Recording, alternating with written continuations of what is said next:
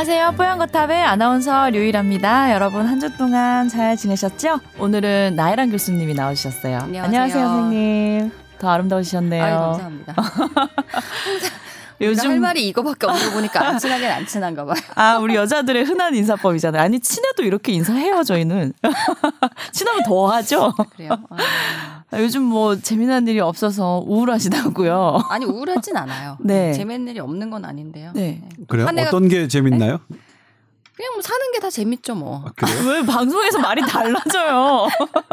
아니 이제 연말이고 네. 또한 해가 간다고 생각하니까 또 아. 올해는 뭐 했나 싶기도 하고. 음. 네. 열심히 산다고 사는데 항상 그 열심히 하루를 사는데 음. 항상 한 해가 갈 때면은 뭔가가 조금 허탈한 것 같긴 해요. 다 그러시죠. 뭐. 그쵸. 똑같이 네. 나이 먹는 입장인데 네. 그 교수님하고 저하고 동갑이잖아요. 그러니까 내년 되면은 이제 40대가 나이가 되, 되시나요? 오늘 만담이나 아니지. 아니, 선생님 무슨 나랑 40 동갑 아니었나? 저 우리는- 39 되잖아요. 아 그런 얘기 그러니까 우리 나이로 왜 우리 하지 말까? 나이로? 아니 여기서 막 하면 어떡해요 그런 얘기를 나좀 마흔. 신비주의 아니 나도 근데 궁금해서 이제 이 얘기 꺼내는 건데 이제 40대 입성을 축하드립니다. 40살 되면 그렇게 우울해요, 선배님? 아니 근데 나는 개인적으로 우울해요? 별로 그런 네. 부분에는 이제 안 우울한 게 아, 네. 여자는 20에서 30 넘어갈 때가 좀 제일 우울한 것 같아요. 그때 나는 애 키우느라고 정신이 아, 없어갖고 나는 그때는 거의 인생 끝난 줄 알았어. 아, 진짜. 네, 이게 끝났다. 자기의 라이프 네. 스타일에 맞춰서 뭔가 느끼는 게 다를 어. 수는 있나 근데 보다. 이제 그거 네. 한번 넘어가니까 네.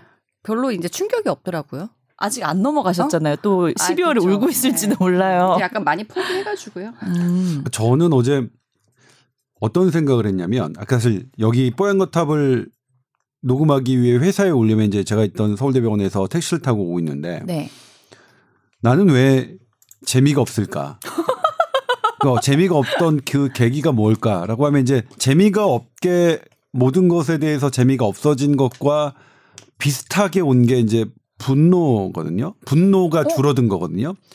음. 예를 들면 제가 아. 요즘에 이제 모든. 감각이 줄어들었어요. 이제 제가 좀 음, 이렇게 음. 요즘 그. 전화상에서 어떤 취재원이나 이런 분들과 얘기를 할 때 어, 좋은 내용도 있고 감동적인 것도 있고 화가 나는 것도 있거든요. 화가 나는 경우는 뭐냐면 이분들이 처음에 저한테 정확한 정보를 전달하려고 하는 게 아니라 나를 약간 속이려고 하는 음. 예를 들면 어 어떤 원본 자료는 어 이렇게 다 A A는 C다라고 되어 있는데 어 A는 어 그러니까 예를 들면 A는 C와 어 비슷하다라고 돼 있는데 네. 그걸 번역한 그 공문에는 A는 C와 같다 이렇게 음. 했단 말이에요. 근데 여러 정황을 봐서 A와 C는 같다고 얘기할 수는 없는 것 같아서 제가 원본을 달라고 한 적이 있어요. 음. 원문을 그랬더니 역시 원문에는 A와 C는 같다고 할 수는 없다. 비슷하지만 같다고 할 수 없다. 이렇게 쓰여 있어요. 네. 그러면 어떻게든 대단히 화가 나는 거죠. 정말 화가 나는 거죠. 근데 그때도 제가 뭐라고 그랬냐면 예전에 5년 전에 조동찬이었으면 절대로 참지 않았을 거다. 음. 선배 원래 화가 많으신 스타일이셨군요. 성질이 안 좋잖아요. 어. 둘러서 얘기했는데 바로 이렇게 직설적으로 또 얘기해 주시네. 아니 이거 맞겠다 이러다가 그래서- 오늘 있다가 맞겠어. 그래서 뭐 특별히 일을 제기 예전 같았으면 절대로 내가 그냥 어. 넘어가진 않을 선배한테 텐데 조심해야겠다. 앞으로. 지금은 별로 뭐 화가 나지만 예전처럼 그렇게 큰 화는 나지 않으니까 그러 이러시면 안 됩니다. 음. 정말 이러시면 안 됩니다. 그리고 다음번에는 음. 그런 어떤 방점을 두는 게 아니라 기자가 원하는 건 정, 어떤 정보의 방점이 아니라 있는 그대로의 사실이니까 그렇지 않으면 해석을 하지 마시고 그냥 원문으로 원문을 첨가해서 주시라. 음. 그래야 우리가 어 사실 A는 C다와 A는 비슷하지만 같지 않다라는 건 상당히 다른 음. 말이기 때문에 네. 그랬던 적이 있는데 이제 제가 이제 비유적으로 얘기했어요. 만약 네. 어떤 사안에 대해서 이걸 노골적으로 얘기하면 그분의 이제 딱 특정되니까. 음, 음, 음. 네. 그래서 분노가 준게 음. 좋긴 한데 네. 재미까지 줄어서 네. 그건 참 그런 것 같아요. 근데 들어보니까 지금 이제 드디어 정상인이 되신 것 같아서 축하드리고요. 좋은 현상인 것 같고 그 분노가 주는 거랑 재미가 같이 떨어지는 거는 연관성이 있다고 볼 수는 없을 것 같아요. 재미는 또 같이 만들어갈 수 있는 거지 않을까요? 네. 아니 근데 저는 개인적으로 일관 저기 그래 있다고 어, 생각하세요? 있다고 생각해요. 어, 전문가가 네, 또 이렇게 네. 얘기하니까 어. 아니 그게 네. 어디 조사를 봤더니만 음. 20대랑 70대의 행복 지수를 조사를 했대요. 근데 어디가 더 높을 것 같으세요? 20대랑 70대, 어. 70대죠 무조건. 조 선배는 어디 조 기자님? 음, 70대는 제가 경험해 보지 않아서 모르겠지만 제 나이와 40대와 20대라고 한다면 음.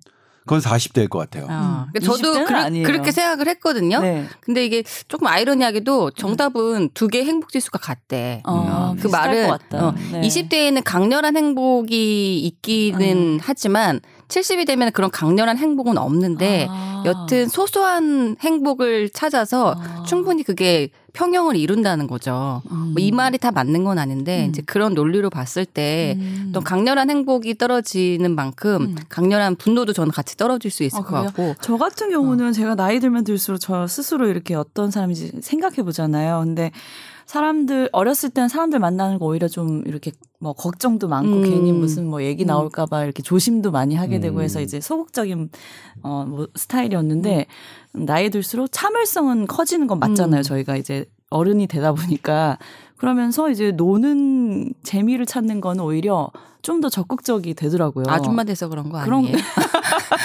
한국 그러니까 아줌마시네요.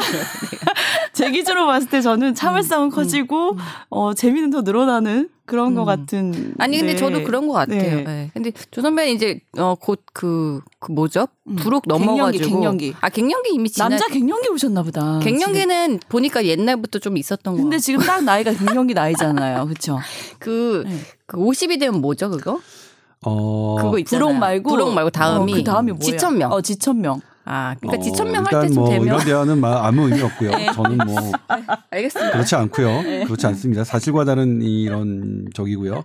그다음에 저는 그다음에 이제 방금 얘기했지만 강렬함과 빈도 빈도인 것 같은데, 그러니까 20대는 행복의 크기 한 한 가지 행복 행복 에피소드의 강도는 상당히 크나 네. 크고, 그다음에 70대는 그 강도는 낮으나 빈도가 많다. 그렇기 때문에 총량이 같다라는 음. 말씀을 하신 것 같은데, 음. 정리 저는 잘하신다. 아니 그냥 수학적으로 생각해봤을 네, 뿐이에요. 잘하셔. 네. 저는 어떤 삶이 더 맞는 것 같냐. 저 개인적으로 어. 떤 걸 더 추구하냐면 어, 20대 같은 삶? 저, 아니요. 아니 근데 그게 아니라, 아니 사실은 빈도였어요. 그러니까 제가 이제 어? 예전에 어떤 인터뷰에서 한 게 뭐냐면 아닌데 제가 본 선배님은 아닌데. 저는 어 제가 제가 이제 저도 우울증을 앓았던 적이 있고 네. 상당 기간 불면증에 시달렸던 적이 있는데 그때 저를 지탱했던 게 뭐냐면 똑같은 24시간인데 100일 중에 51일을 불행하지 않고 행복했다면 그 인생은 내 인생은 행복한 인생이라고 내 스스로를 평가해 주고 싶다는 그게 이제 저를 지탱하는 데 힘이었거든요. 그러니까 음. 100일을 다 행복하는 건 불가능하니까 어 50일을 내가 100일을 산 것 중에 51일이 불행하지 않고 행복했다면 내 인생 그냥 자체를 행복한 인생이라고 생각하자라고 저를 스스로 생각했어요. 그래서 저는 어 행복은 어떤 강도의 문제가 아니라 빈도에 관한 영역이라고 생각하고 했는데 이게 이제 저는 얘기- 말씀드렸지만 계속 제 생각이 바뀌잖아요. 제가 팔랑귀라서 누구한테 네. 한번 뭐 들으면 확 바뀌고 바뀌고 그러는데 아시니 다행이네요. 요즘엔 다시 좀 넘어갔어요. 나 다시 넘어가서. 아, 좀 그렇게 강렬한 무언가가 어 정말 내 인생에서 끝인가? 이러면 뭐 그게 또 다시 조금 애석하게 어 좀 슬픈?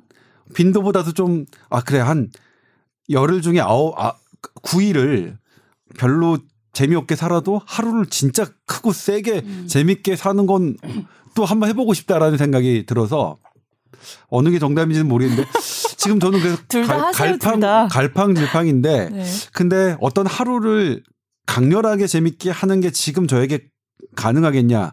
왜냐하면 그러려면 제가 갖고 있는 어 갖고 있는 갖고 있다고 생각하는 게 많은 것 같아요. 예를 들면 20대 같은 경우에는 새벽 4시까지 5시까지 놀고 막 그렇게 하더라도 뭐, 누- 뭐, 사실 내일 학교를 안, 그러니까 그 다음 날 데미지가 학교에서 수업을 안 듣는, 안 듣는다거나 아니면 친구와의 약속을 뭐 못 지킨다는 거나 잃을 게그 정도였다면 지금은 새벽 4시, 5시까지 놀아서 그 다음날 놀 수가 예정 없이. 우선. 왜 우리 물론 그렇게 또 가는데 회사?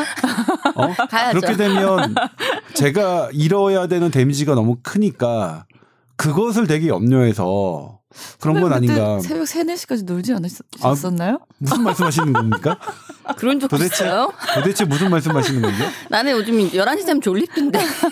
큰일 났네. 아, 초저녁 잠이 늘어가지고요. 아. 이게 아 이게 진짜 인간의 변화라는 게, 네. 그러니까 참 인간은 동물이다. 맞아요. 어? 그래서 정말 계속 변하죠. 내가 내 아무리 스스로도. 특출난 사람이라 하더라도 다그 인간의 변화를 다 따라간다. 음, 음, 음. 아 진짜 초저녁 때면 너무 졸려요.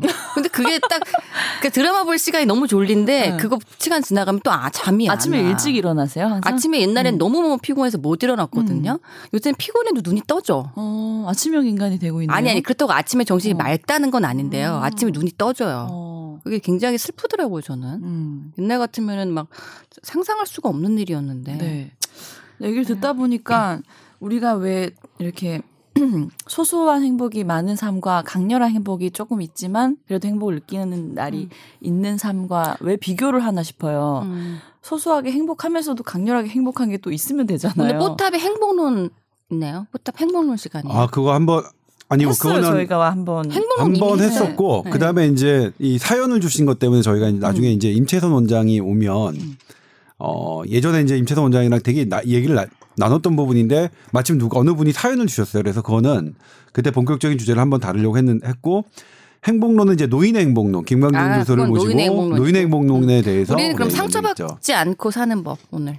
오늘 어. 상처받지 않고 사는 행복론. 그렇죠. 어. 그래서 저희가 오늘 왜 이렇게 시작부터 계속 쓸데없는 얘기를 쓸데 있죠. 사실 아니, 뭐 하나 하고 혹시. 오해하실까봐. 어, 근데 네. 사실 이게 주제였습니다 오늘. 예, 음.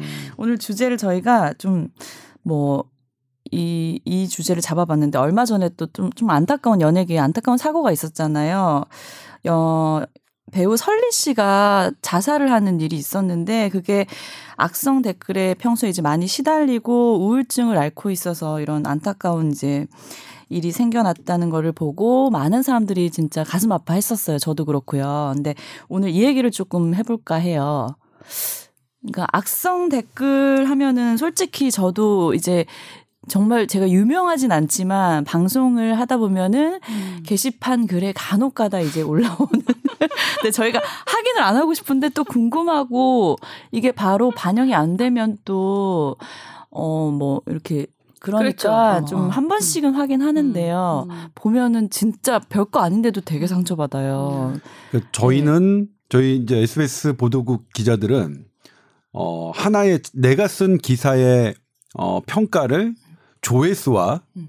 그다음에 댓글 수로도 음. 평가를 받거든요. 네. 물론 그게 이제 평가의 일부분이긴 어, 하지만 흥행, 흥행 이 됐냐 안 네, 됐냐를 그렇죠. 그리고 네. 댓글 평가가 어 되게 좋았냐 안 좋았느냐도 일부분이긴 하지만 그렇기 때문에 조회수와 댓글에서 자유로울 수 없거든요. 저도 음. 댓글 보기 정말 싫은데 음.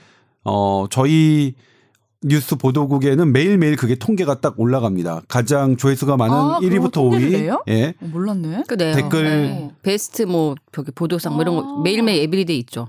아, 물론 그걸로 보도상으로 아까 하, 사- 뭐 않는데. 결정하진 네. 않지만 매일매일 그렇게 하는데 네. 그러다 보면 어 댓글을 악의적인 댓글을 정말 많이 접하게 되죠. 음.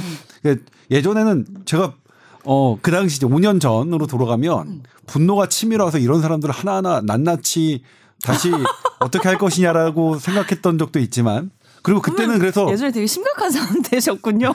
그렇죠. 그러니까 제 저를 아는 제 친구들은 뭐냐면 저한테 뭐라고 제가 어떤 얘기를 많이 들었냐면 와 조동찬과 적이 안 돼야겠다. 저 오. 자식한테 적이 되면 큰일 나겠다라는 얘기를 조심해야겠어 진짜. 이제 힘 빠졌대요.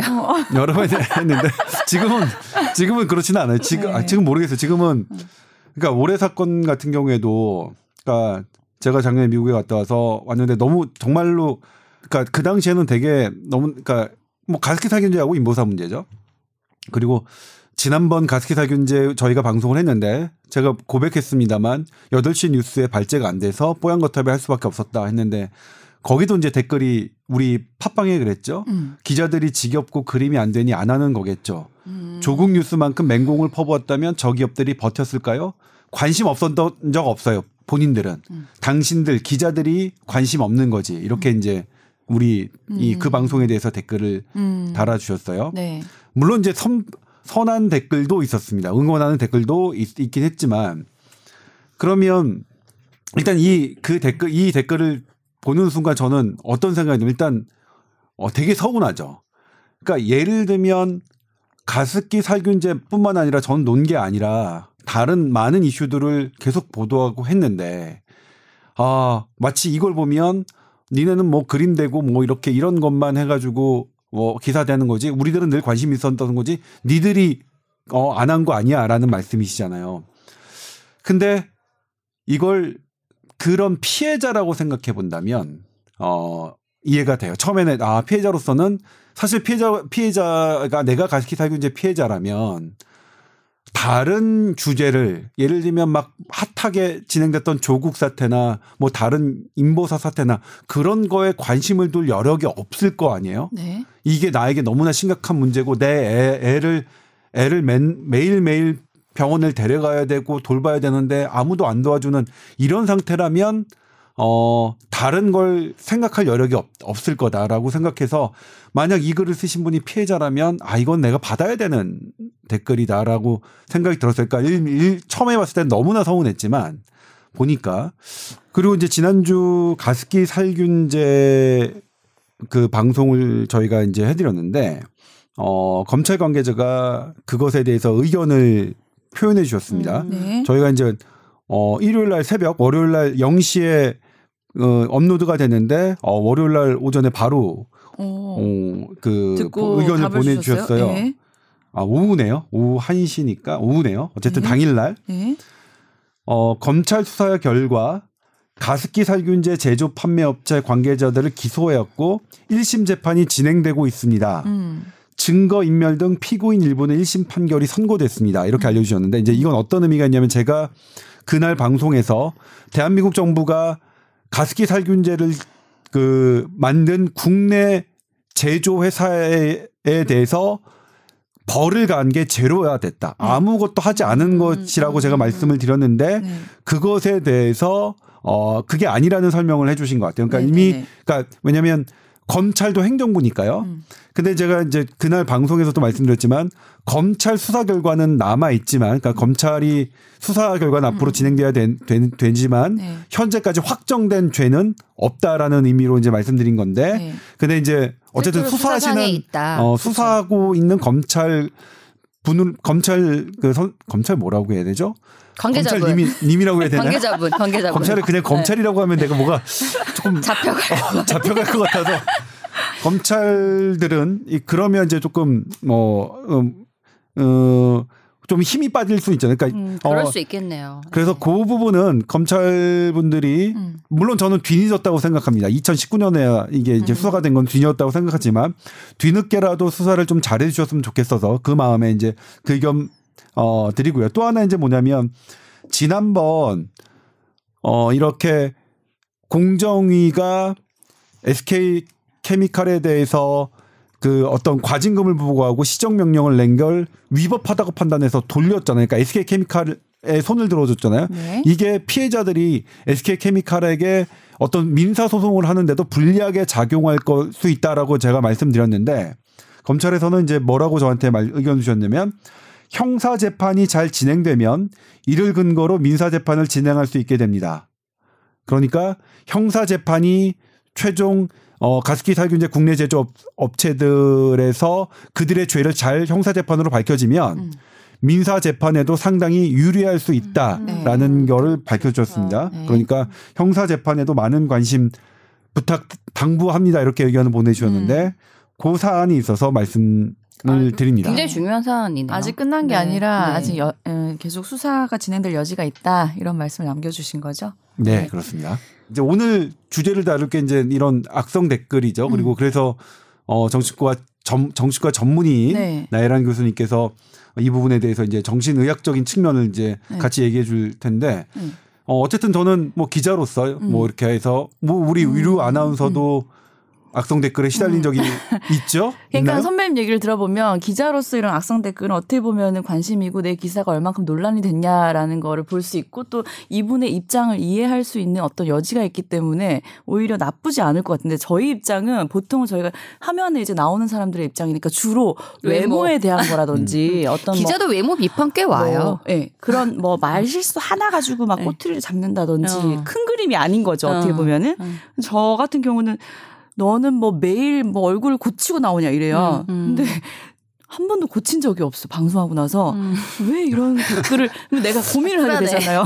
그래 그래. 왜 이런 댓글을 쓰셨을까? 음, 뭐 음. 아침에 얼굴이 부어서 뭐 이상하게 보였나? 그러면서 자꾸 위축이 되는 거예요. 근데 음. 방송에 신경을 써야 되는데 뭐 어, 외모에 자꾸 신경 쓰는 게 나 스스로 도 이제 싫어지고 이러면서 이제 음.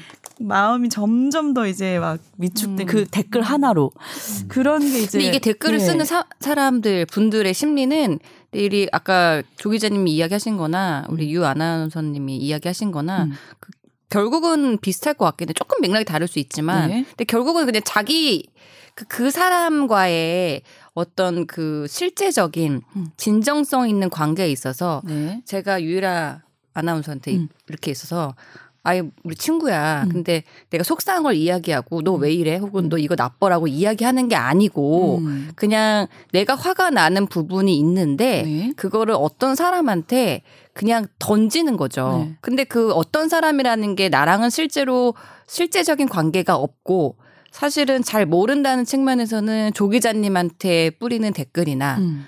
어, 우리 유 아나운서님한테 그 뿌리는 성질은 댓글이나 같은 거예요? 음, 성질은 네. 같은 거죠. 근데 아니 왜 이 얘기를 하냐면요. 네. 이런 경우가 되게 많은데 저도 사실 악플 달려본 적 꽤 있어요. 좋은 오. 선풀도 있지만. 왜요?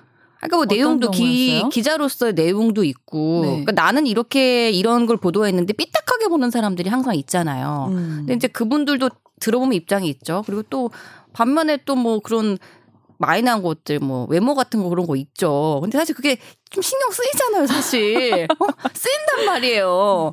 뭐 좋은 것도 있지만 근데 아무튼 신경 쓰이죠. 외모는 뭐라고 뭐 악플이 주로 뭐? 기자치고는 예쁘다 뭐 이런 거어 뭐야? 미안합니다. 선풀이잖아 네. 그건. 아니 근데 나쁜 것도 있죠 사실 뭐 여튼 근데 네. 농담이고요 이거는 네. 근데 아무튼 무엇을 얘기를 하고 싶으냐면 아니요 분명히 다른 것도 있었을 텐데 본인이 기억하고 싶은 댓글만 기억하는 그건. 맞아요 선택적 기억은 맞고요 다른 건 잊어버렸어요 그냥 아 이거 어. 보고 싶지 않아요 어. 네. 반대로 기자치고 너무 음. 뭐 외모가 좀 아닌 것 같다는 댓글도 있을 수 있었을 거예요. 있었어 예. 있었는데요 근데 이제 좋은 경우만 선택하신 거겠죠? 저는 마음이 건강하니까 어. 근데 아무튼 그게 아니라 그 저도 사실 아예- 솔직히 말씀드리자면 네. 저는 기자치고가 아니라 네. 의학 전문 기자치고는 좀 생겼네. 어.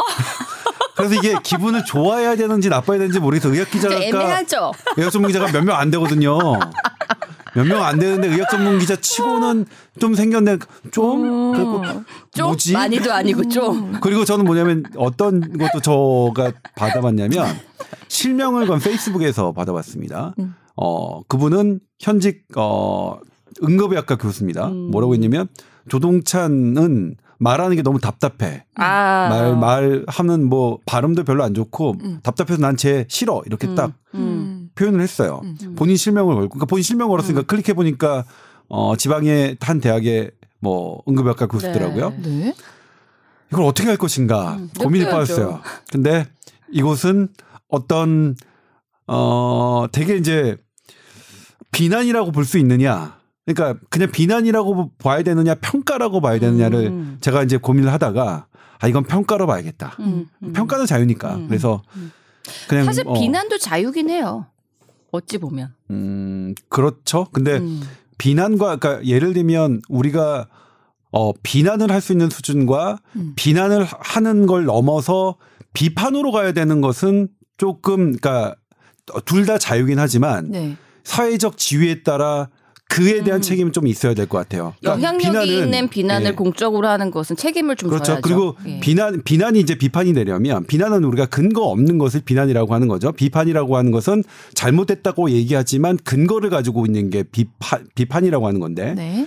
제 목소리가 제가 답답하다 뭐 한다면 그분이 이제 비판이 되려면 어 어떤 근거가 있어야 되죠. 얘의 목소리 톤이나 뭐나 뭐나 이런 것들은 그다음에 이런 것을 전달할 때 어디 어디가 잘못됐다라는 게 된다면 그게 비판인데 저는 그래서 평가라고 생각한 겁니다. 평가야 되게 주관적인 기준으로 그분이 제시하지는 않았지만 어 조동찬 의 오디오 전달력이 어 평가라고 생각해서 그러니까 비난이다. 조동찬 그러니까 이렇게 했다면 다 내가 제가 그랬겠죠. 근거 없이 왜 공공연한 것에서 그리고 사회적 그러니까 그분이 국립대거든요. 음. 국립대 교수니까 공인이 돼야 법적으로 공인이거든요. 음. 공인이 공공연한 거에 어떤 공중파 기자, 저도 공인이거든요. 공중파 기자라서 그 공인을 그렇게 원색적으로 하는 것은 어 문, 법적으로 문제 삼을 수 있다라고 얘기를 할까 하다가 음. 그냥 그랬죠. 평가라고 생각해다. 평가다라고 판단. 아니 이거를 어. 근데 뭐 판단 많이 법적으로 굳이. 한다면 예. 명예훼손죄 같은 거나 뭐 이런 거잖아요. 음, 음. 그렇죠. 근데 이게 근거가 있기 때문에 나는 명예훼손이 안 될 것 같은데. 근거는 뭐야? 주변 사람 다 그렇게 생각해? 막 이러고. 팩트기 때문에 이거는 뭐 죄송합니다. 예. 아니, 일단 상처 제가 하지 받죠. 않았고요. 예. 근데 아, 아무튼 뭐 기분 나쁘더라고요. 기분 네. 나쁜데. 아니, 근데 제가 그- 이의를 제기하지는 않았어요. 그리고 이거 그 이런 사안도 제가 이제 지금이니까 지나고 나서 아무 그러니까 그게 한 5년 전인가 그럴 거예요. 음. 5년 전인가 그럴 텐데 어 하진 않고 있는데 물론 이제 어 개별적으로 말씀드리자면 어 국립대 교수 신분으로서 그렇게 어 어떤 사람에 대해서 예를 들면 어 왜 그분이 그런 말씀을 하셨는지 짐작은 가요. 그러니까 제 짐작은 뭐냐면 그분이 생각하는 것, 것의 방향으로 제가 기사를 쓰지 않았거든요. 어떤 정책에 음. 대해서. 그리고 그 정책은 누구의 비판, 그러니까 실은 그러니까 그분이 저 사람이 저 기자가 쓴 요 정책은 정말 정말 요- 이래서 마음에 안 들어 그러면 뭐 그런 건 어쩔 수 없는데 네. 그렇게 하지 않고 그런 근거를 구체적으로 대지 않고 반대로 제 목소리 난 너무 싫어 음. 이런 식으로 표현하신 게 아닌가 그래서 더 그때 상시 음. 상당히 기분 나빴는데 나쁘죠. 아, 예. 이게 야- 되게 포인트인 것 같아요. 맞아요. 더 예, 크게 이게 생각하는 포인트인데 거. 예. 아니 댓글에 상처를 받거나 음, 음, 음, 혹은 음. 요즘에 뭐 그러니까 공인이나 유명인이 아니더라도 SNS나 이런 것에서 상처를 받는 그렇죠. 경우가 종종 있잖아요.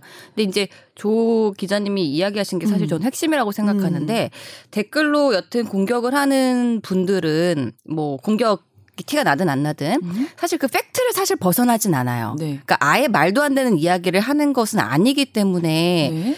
그 사람도 한 번쯤은 생각해 볼 여지가 있어서 마음에 상처가 오는 거거든요. 그렇죠. 예. 네. 그러니까 좀 논란이 되거나 그냥 50대 50인 비율일 수도 있긴 하지만 여튼 아주 말도 안 되는 말을 하지는 음. 않으니까 음. 그걸 보는 이제 당사자가 상처를 받을 수가 있는데 근데 이제 핵심은 아까 이야기하신 것처럼 사실은 그 팩트를 전달하려는 게 아니고 음. 그 댓글 쓰는 사람들은 그 저희 자기만의 저희가 있거든요. 음. 음, 아까 같은 그 국립대 교수님 모 교수님은 네. 아마도 내가 원하는 방향으로 기사가 쓰지 않은 것에 대한 분노나 반감을 음, 그렇게 이야기하지 말고 다른? 이제 소재를 어. 가지고 그 사람을 공격한 거고 그런 걸까요?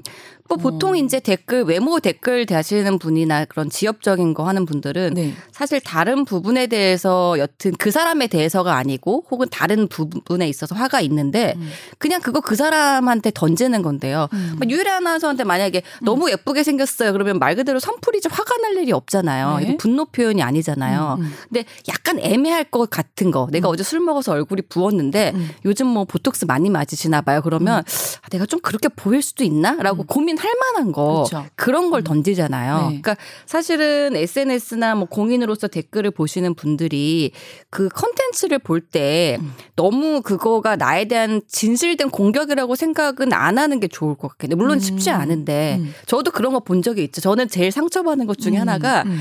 무슨 라디오 같은 걸 하는데 네. 직접 보진 않았어요. 음. 근데 이제 전달을 들었는데 제가 왜 이렇게 말투가 싸가지가 없어 이렇게 어. 했다는 거예요. 근데 이거 봐 또 이게 옅은 미소가 오잖아요. 그러니까 마냥 그러니까 마냥 아니라고 부인하기도 좀 어려운데 아, 내 진심은 그건 아니지만 50대 50으로 잘 모르는 사람이 그렇게 느낄 수도 있겠구나. 오, 그러니까 예. 모르는 사람이 그러니까 나는 좀 밝게 음, 얘기하겠다고 그렇지. 했는데 네. 갑자기 이러니까 뭐 그래서 그래서 라디오에는 적합하지 않은 목소리인 것 같아요. 뭐 이러니까 나는 음. 나도 부드럽게 말할 수도 있긴 한데 음. 그냥 좀 근데 이런 것처럼 내 나도 한 번쯤 돌아보게 되는 멘트를 하기 때문에 음. 근데 이렇게 마음에 상처가 오죠. 그래서 그쵸. 앞으로는 라디오에서 되게 다정하게 이야기해야겠다. 그러니까 저런 안걸 이제. 요, 요, 요 바닥에서 쓰는 용어는 네. 인상 비평이라고 해요. 네. 그러니까 인상, 그렇죠 비평. 인상이죠. 그러니까 저 사람은 뭐 싸가지 없게 얘기하는 것 같아. 조동찬은 되게 아, 답답해. 어. 얘기하는 게 답답해. 이런 인간이 것들이 인간이 답답해. 싸가지가 없어.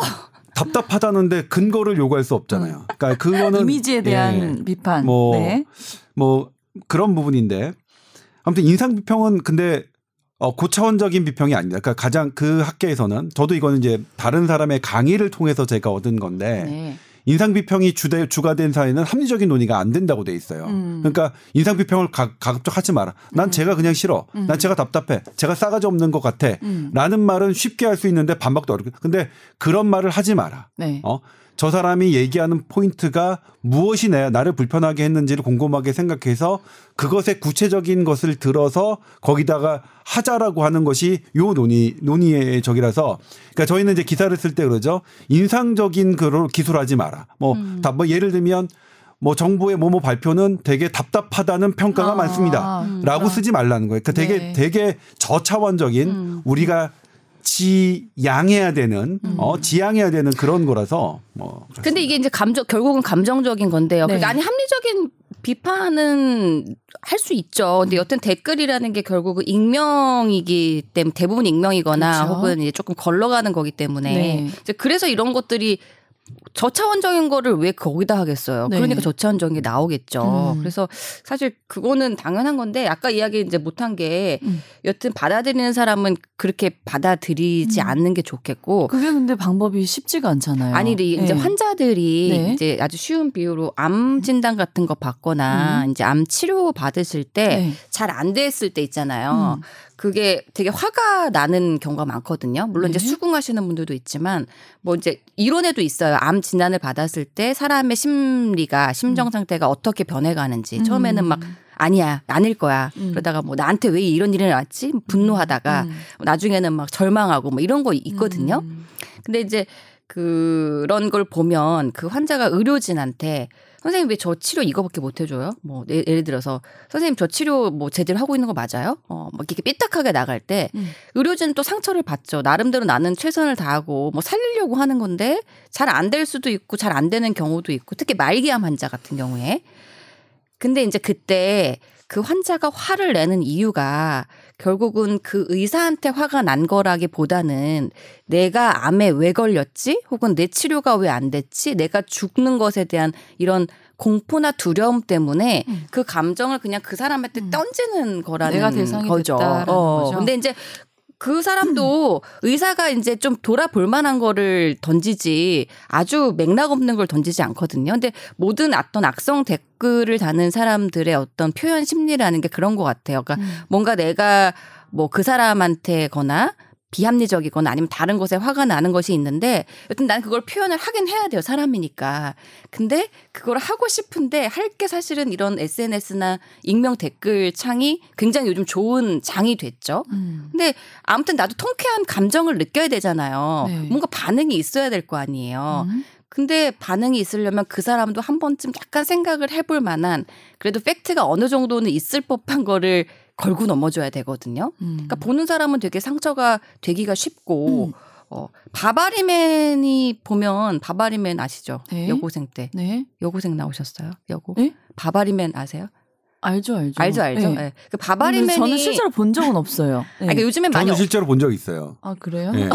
예. 전 남자 고등학교를 왜 남부 앞에 다녔는데 계셨지 그분이? 네, 남자 고등학교에서 계신 계셨어요. 좀 이상 예. 이상하신. 예. 아니 근데 바바리맨이 그 바바리맨 된 이유가 음. 이런 악성 댓글이랑 사실 비슷한 건데 조금 보면 네. 그게 바바리맨이 이렇게 펼쳤을 때 상대방 여고생들이나 이런 이제 좀 그런 친구들이 음. 깜짝 놀라서 거기에 희열을 느끼기 때문에 하는 거지. 네. 만약에 그냥 지나갔는데 음. 만약에 어떤 뭐 남자가 미친놈 아니야 저 모르고 뭐 그러니까 조- 모든 사람이 조 기자님 그러니까 같은 개무시한다면 어, 어, 그안 한다는 안 거죠. 한다는 것이죠. 그 사람은 예. 희열을 느끼지 못한다는 거죠. 저 그러니까- 개무시가 방송 용어로 부족한데 아니 파케에선 정확 하긴 부정확하지. 하더라고요. 예. 그래서 결국은 그분들도 그런 거를 알고 있기 때문에 하는 것이기 때문에 네. 그 속아주는 당해주는 게임에 굳이 말려들 필요는 없을 것 같아요. 근데 사실 저는 개인적으로 아, 또 근데 쉽진 않아요. 아, 쉽지 않죠. 네. 아 나도 당해봤다니까. 어. 알잖아. 나도 기분 상당히 이론적으로는 상했지. 머리로 음. 알아요. 이거 이거 개무시하자. 네. 이거 이 진정한 무시를 뜻이 아니다. 뭐 못할. 만한 내용을 음. 건다니까요. 음. 어. 그래서 이제 제가 말씀을 하기 전에 이제 사 그러니까 이 최근에 이 악성 댓글과 관련된 어 연구 결과들을 제가 소개해 드리면 지금 악성 댓글에 대한 대책까지 이어서 우리가 좀 얘기를 해볼 수 있을 것 같은데 이게 그러니까 예전부터 보니까 제가 이제 고- 논문을 검색해 보니까 2010년대에서부터 미국하고 그러니까 외국이나 우리나라도 관련 연구들이 연구들이 돼 있는데 이제 뭐냐면 악성 댓글을 분석해 보면 악성 댓글이 이제 부정적인 요소 이런 것들이 되게 많았고 그리고 그 악성 댓글을 드, 다는 사람 예를 들면 지금 이거는 한국 콘텐츠 학회에 발표된 논문인데요. 어 악성 댓글을 작성할 때는 분노의 감정을 조절하지 못하고 충분히 생각하지 않은 상태에서 글을 작성하고 있음을 나타낸다. 그렇게 드러난 거죠. 음. 그러니까 악성 댓글을 사는 다는 사람들의 그 순간의 특징은 어쨌든 분노 조절이 안 돼 있는 상태고 차분한 감정이 아니라는 거고 네. 그 다음에 이거는 멀티미디어 서비스 어쨌든 이 어떤 이것도 이제 언론학 정보 그 논문인 것 같아요. 여기는 뭐 뭐냐면 악, 악성 댓글을 사는 다는 청소년과 그렇지 않은 청소년의 윤리 의식을 비교해 봤어요. 아마 윤리 의식은 뭐 정신과 뭐나 아니면 심리 그쪽에서 하는 tool을 저기 했겠죠. 근데 거기서도 뭐냐면 윤 그러니까 악성 댓글을 다는 애들의 윤리 의식이 더 낮은 것으로 나타난 나타났다는 음, 점이에요. 음. 그러면 이제 우리가 여기서 대책이나 이런 것에 대해서 좀 생각해 볼 필요가 있는 것 같은데 음. 제가 말씀드리자면 처음에 요즘에 이제 방통위에서 이 그 가수 설리 씨의 죽음을 통해서 악성, 데- 악성 댓글을 막아야 된다는 방안의 하나로 지금 댓글을 다 익명화 시켜서 하잖아요. 음. 그래서 이걸. 준실, 그러니까 반실명제. 네. 어 어쨌든 간에 요 문제가 되는 경우에 사람들이 뭐 대충 조금만 한 단계만 거치면 바로 일반 사람도 알수 있게끔 네. 네. 하는 논의가 어 있는데 음.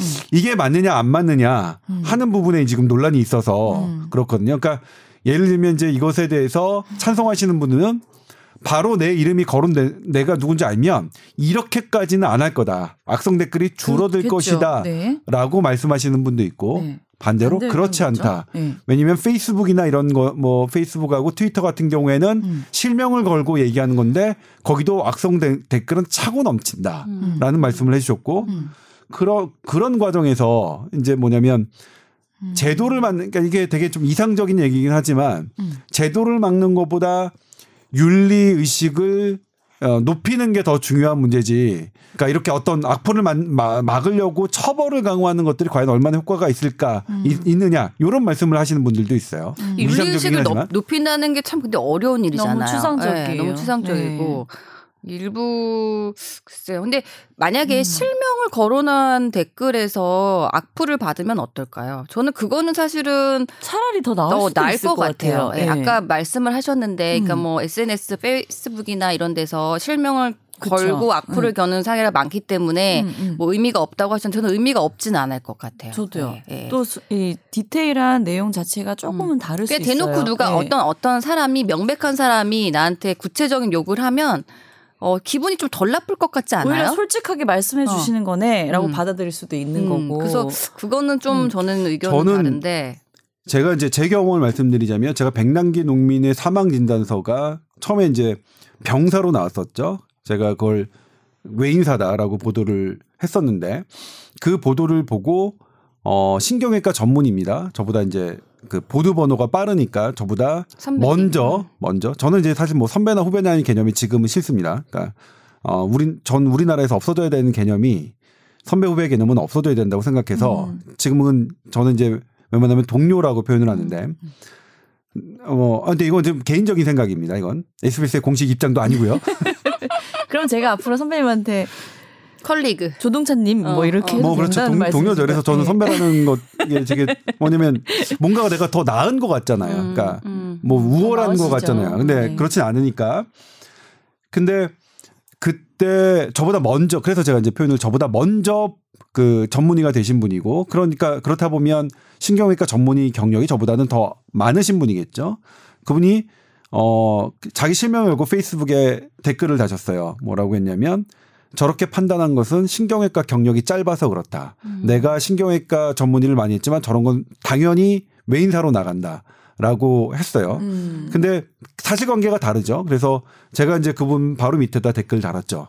어 이런 이런 이런 관계는 원칙을 원칙대로 해서면 대한의사협회의 규정과 1, 2, 3 그리고 1, 2, 3의 규정에 따르면 이 이 사람의 이것은 변하지 않았기 때문에 다른 근거 예를 들면 백남기 농민이 구급대로 이송을 해갔잖아요. 음. 그때 구급대원이 망치로 때렸거나 어 음. 외격을 가했거나 아니면 병원에서 병원에서 수술방에서 수술하다 떨어졌거나 이런 것으로 인한 추가 외상이 아니라면 외상으로 처음에 사망 외상이 분명히 뇌출혈을 가져왔기 때문에 그 외상의 원인은 물대포라고 봐야 되는 게 맞거든요.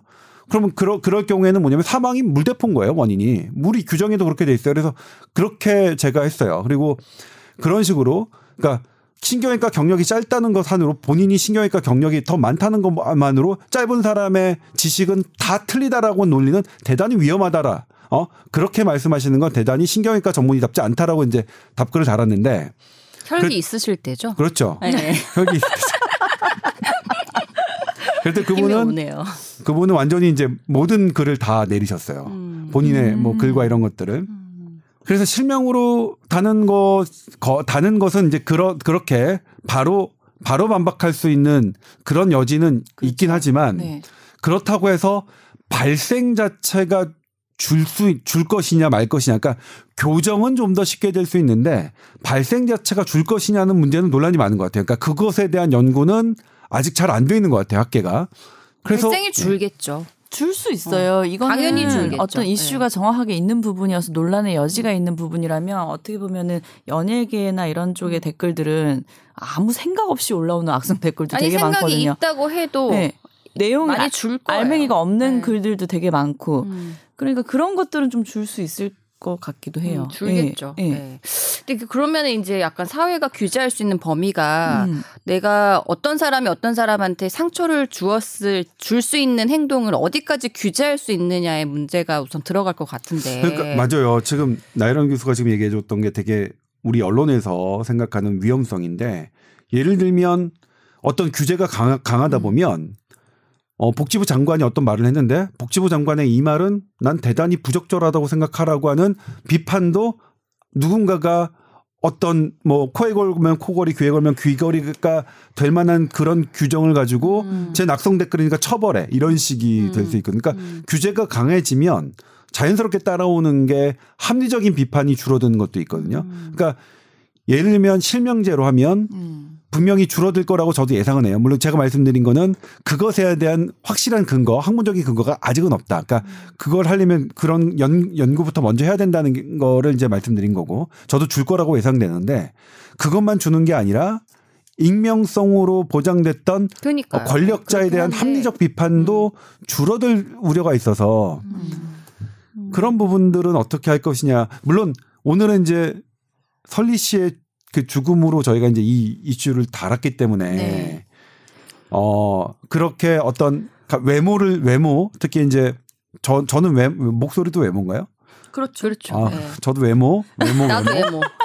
외모 로 악성 댓글을 뭐 당해본 물론 그런 설리 씨 같은 유명 연예인보다는 제가 받은 거는 아주 뭐 세 발의 피, 어?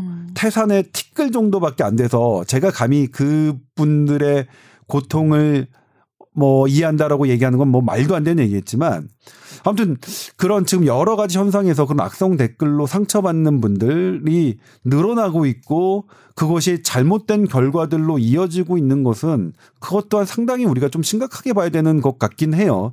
제가 그냥 기자로서 느끼기에는 아니, 그러니까 저는 아까 조 기자님이 얘기하신 맥락은 이제 그런 어, 익명성을 배제하고 나면 어떤 나올 수 있는 좋은 합리적인 비판이나 대안도 줄어들 네. 수 있다라고 하셔서 그 부분도 공감을 하는데 제가 좀 더 아까 이야기했던 맥락은 그런 부분보다는 음. 여튼 실명을 거론을 하고 어떤 비판을 했을 때 네. 기분이 나쁘잖아요. 그래서 나혜란이야. 나혜란이 아니 유일아 씨가 나혜란한테 네. 나혜란 씨는 참 싸가지가 없, 없는 것 같이 보입니다라고 했어요. 네. 그럼 제가 그걸 보고 기분이 나쁘겠죠? 네. 근데 유일아 씨가 한 걸 알아요. 네. 근데 여튼 나는 기분이 나쁘잖아. 근데 이런 경우에 여튼 전반적인 사회의 입장에서 누가 누구를 기분 나쁘게 하거나 이런 것들을 어 중재를 할 만한 권리가 있느냐에 대한 거예요. 그러니까 예를 들어서 뭐 나란 씨는 얼굴이 왜 이렇게 못생겼어요? 뭐 뭐 뭐 한 거 아니에요? 뭐 이런 걸 했을 때 음. 실명을 가지고 거론했어요. 근데 여튼 나는 기분이 나빠. 근데 그거를 제지할 권리가 사회에 있느냐는 말이죠. 근데 이거는 아까 이제 언론 쪽에서 보는 어 익명성이 배제되면 합리적인 비판도 줄어들 것이다라는 좀 다른 측면인데요. 네. 어 이제 악성 댓글을 결국 규제를 하게 되면 만약에 이제 그래 그럼 실명제로 했어 인터넷 실명제로 해 음. 실명제로 해도 악, 악플을 달 수 있잖아요. 네. 음 근데 그러면 그 다음에는 어떻게 할 거예요? 어떻게 처벌을 내리는 단계까지 음. 가야 되는 건지. 그러니까 예, 나연아님. 조동찬한테 했는데 네. 조동찬 기자님 왜 이렇게 음. 답답하십니까 목소리 음. 뭐 인성도 답답하실 것 같습니다 이렇게 했어요 조동찬 선생님은 기자님은 기분이 나빠요 그럼 나연아는 처벌할 거예요 음. 그러니까 이 부분에 있어서 좀 애매하거든요 그래서 사실은 이게 뭐 제가 법을 하는 사람은 아니지만 저는 이제 정신과 의사로서 자꾸 아까 좀 어떻게 보면은 이상적으로 보일 수 있는 이야기를 했다는 게 누가 누구를 비판하는 거는 사실은 어떻게 보면은 그 비판하는 사람도 감정 표현의 자유가 있기 때문에 완벽하게 제도적으로 차단하기도 어려울 것 같거든요. 음. 근데 결국은 그러면 당하는 사람들이 공인이든 일반이든 내가 음. 내 마음을 조금 어 피해가는 방법, 노하우를 음. 사회적으로 음. 좀 익혀야 하는데 네. 다 모르잖아요. 이게 네. 어떤 SNS 나 이런 것들이 최근에 너무 급격하게 이제 잡힌 어떤 사회 문화적 그렇죠. 현상이기 때문에 내가 어떻게 해야 상처를 받지 않는지에 대해서도 사람들이 잘 모른단 말이에요. 음. 근데 모르는 거는 우리가 뭐 나이가 어른이라고 다 아는 건 아니니까 좀 사회적으로 이런 것들을 많이 같이 어 문화적으로 공유하는 것이 필요할 것 같은데 음. 제가 그래서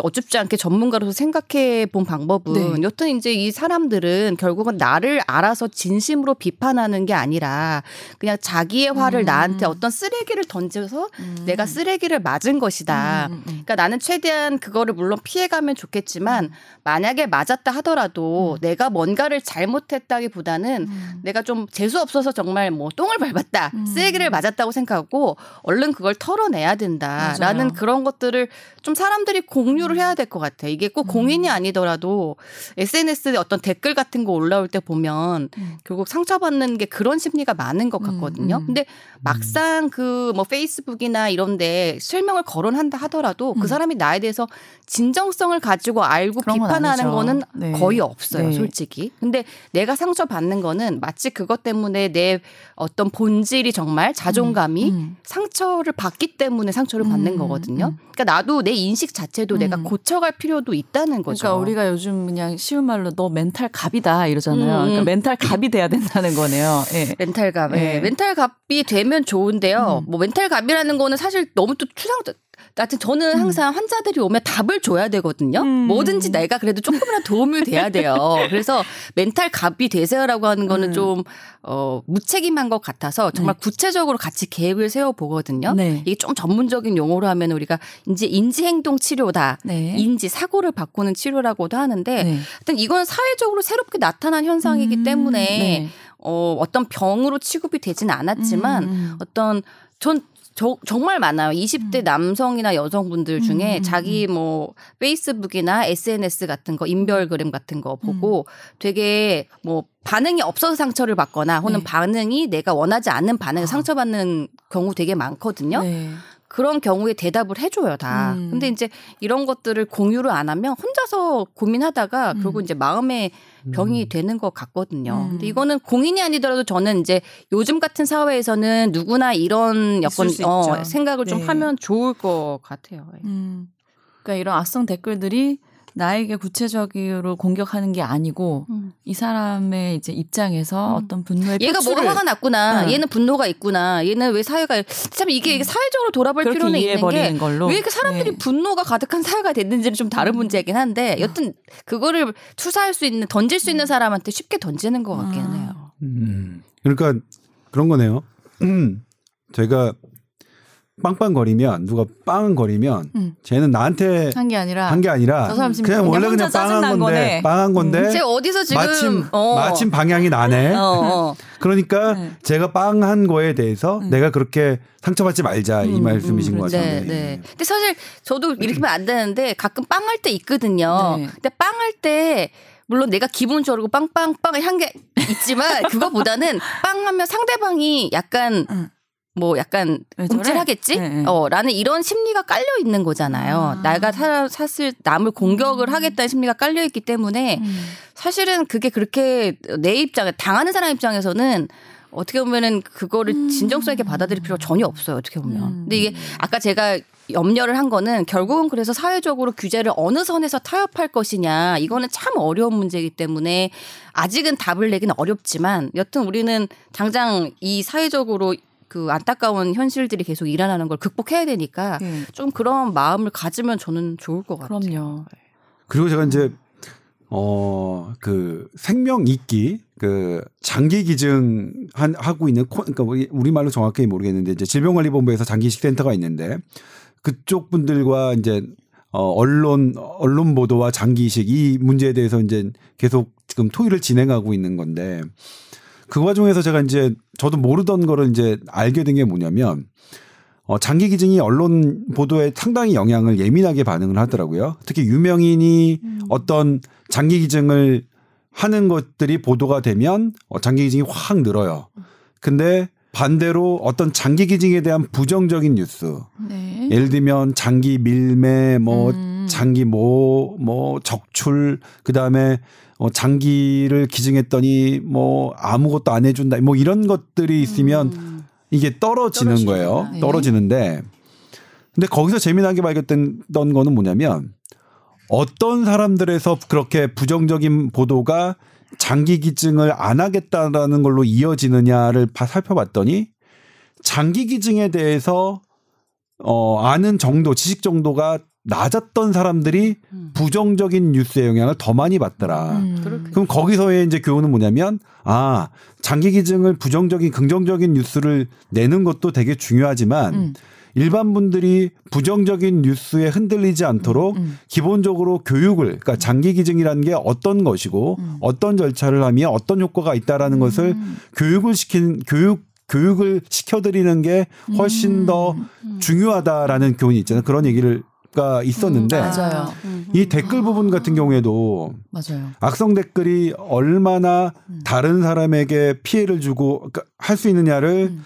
어 그러니까 우리 청소년. 이런데한테 교육하는 문제도 상당히 중요한 음. 음. 음, 이슈인 것 같고 그리고 반대로 우리 나령 교수님이 지적하셨던 대로 이렇게 상처받지 않는 것 이런 음. 것들이 이런 것이 그러니까 그들이 악성 댓글을 다는 심리가 음. 나에 대한 공격이지만 실은 나에 대한 공격이 아니라 음. 그의 부족함, 음. 그의 어떤 무언가 문제점이 나라는 대상을 통해서 나타나는 거라는 것도 좀더 교육이 이루어진다면 음. 네. 악, 그런 것들을 좀 어, 참고해 볼 만하지 않을까라는 아니 정말 생각이 들었어요. 이거는 뭐 너무 건전한 이야기라서 교과서 같긴 하지만 사회가 성숙해가는 어떤 과정인 것 같아요. 계속 변해니까 그러니까 현상이 나타나니까 어쩔 수는 없고 우리가 교육이라는 것이 꼭 무슨 뭐 수학 배우고 역사 배우고 이런 것뿐 아니라 정말 잘 지내기 위해서 짧은 인생을 잘 지내기 위해서 하는 것들인데 조 선배 조 기자님이 이야기하신 것처럼 그렇게 뭐 나는 내 감정을 표현할 권리가 있고 또 한편으로 나는 내가 상처받지 않게 나를 지켜야 될 의무가 있다. 음. 이런 것에 대해서 조금 변화하는 사회에 대해서 저는 뭐 캠페인이나 또 교육이나 이런 것들 하는 게 정말 필요하다고 생각을 하고요.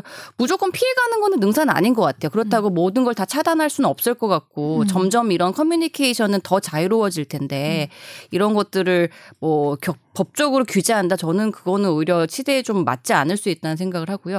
저도 개인적으로는 음, 그렇게 음, 생각해요. 네. 모든 어떤 일어나는 어 우리들의 문제를 법으로 음.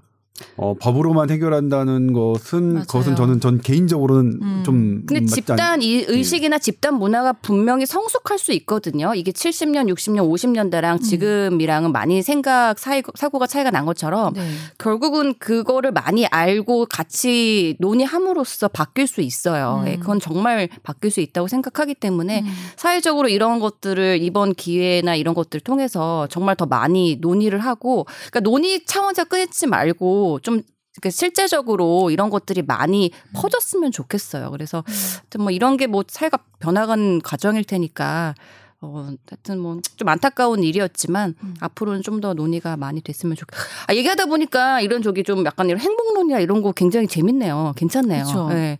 오늘 악플에 대한 얘기를 했는데 악플을 다는 사람들의 이제 뭐 그 생각도 많이 바뀌어야 되지만 받는 사람의 입장도 또- 어떻게 보면은 조금 성숙하게 이거를 대체하고 대응할 수 있는 두 개가 능력을 동시에 이루어져야 키워나가야 될 좋을 것 같아요. 근데 예. 예전에 진짜 우리 뭐 해외여행 같은 거, 그러니까 일반화되지 않았을 때, 나 혹은 어떤 매너가 일반화되지 않았을 때 몰라서 못한 것들이 실제로 있잖아요. 근데 그렇죠. 사회 모든 구성원들이 이건 나쁘다고 합의가 음. 되면 사실 사람들은 거기에 많이 영향을 음, 받거든요. 네. 사람들이 내가 정말 개인 의식이 투철한 것 같지만 음. 집단 문화의 영향을 정말 많이 받기 네. 때문에 그래서 앞으로 이런 캠페인들을 뭐 선풀 언론이나 운동 이런 것도 많이 하고 어, 또 이렇게 어, 선풀 운동도 음. 좋지만 하여튼 악 플은 굉장히 상대방한테 많이 상처를 주는 거다라는 거를 의식을 약간 집단 세뇌처럼 약간 그렇죠. 많이 캠페인을 하면 좋을 것 같고요. 동시에 이번에 이제 설리 씨 일로 또 많이 맞아요. 사회적으로 네. 아니 이런 게 이제 굉장히 네. 늘어나고 있어요. 음. 그래서 아무튼 그런 것들을 교육이나 캠페인 홍보를 또 우리 조 기자님도 많이 도와주시면 좋겠습니다. 예, 뭐 저야 뭐 미약하나마 미약한 힘이지만 뭐 조금이라도 도움이 된다면 관련 일을 하겠다는 말씀드리겠고요. 그다음에 이제 저 이건 완전히 개인적으로 마- 드리는 말씀인데 네. 저희가 기자들이 아까 어쩔 수 없이 이제 댓글과 이런 것들 조회수를 봐야 된다고 이 말씀을 드렸는데 네. 저는 그래도 제가 힘들 때는요 아예 안 받습니다. 음. 아예 음. 그냥 페이스북도 아예 안 했고요. 음. 어, 댓글도 아예 안 받습니다. 내가 감당할 수 없, 이거는 뭔가가 나한테 공격이 들어오면 난 감당할 수 없겠구나라는 생각이 들 때는 저는 개인적으로 이 방법이 좋은 건지 나쁜 건지는 잘 모르겠지만 음. 저는 그냥 아예 안 보는 걸 저는 선택하게 괜찮은 됐습니다. 방법이라고 생각합니다. 아, 그래요? 오히려? 네, 네. 네. 부딪히는 것보다 좀 피하는 게 더 나을 수도 훨씬 있나요? 낫죠. 내가 어. 감당을 못할 거는. 네. 음. 저도 잘 안 봐요. 그래서 음. 악플이 많을 것 같아서요. 저는 뽀얀 거탑 댓글에 항상 제 악플이 올라올까봐 너무 불안하고 안 보는 게, 안 보는 게 보는데 산책이긴 해요. 네, 네. 안 봐야겠네요. 아무튼 네. 여러분 그러면 악플을 보내시더라도 좀 이제 성의껏 제가 받아들일 수 있을 만큼 보내주셨으면 좋겠고요. 네. 우리 사회에서 이런 인식들이 얼마나 또 어, 성숙돼야 되나를 오늘 느꼈던 시간이었던 것 같습니다. 자, 오늘 말씀 감사드리고요. 다음에 어, 또 우리 언제 봐요? 또 한 달 뒤에 네, 보는 한달 거겠죠? 뒤에. 네. 그 사이에 한번 보죠. 뭐. 네, 알겠습니다. 네. 네. TOWER 골뱅이 sbs.co.kr로 또 궁금한 사항 있으시면 많이 올려주세요. 오늘 여기까지 하겠습니다 감사합니다. 네, 고맙습니다. 감사합니다.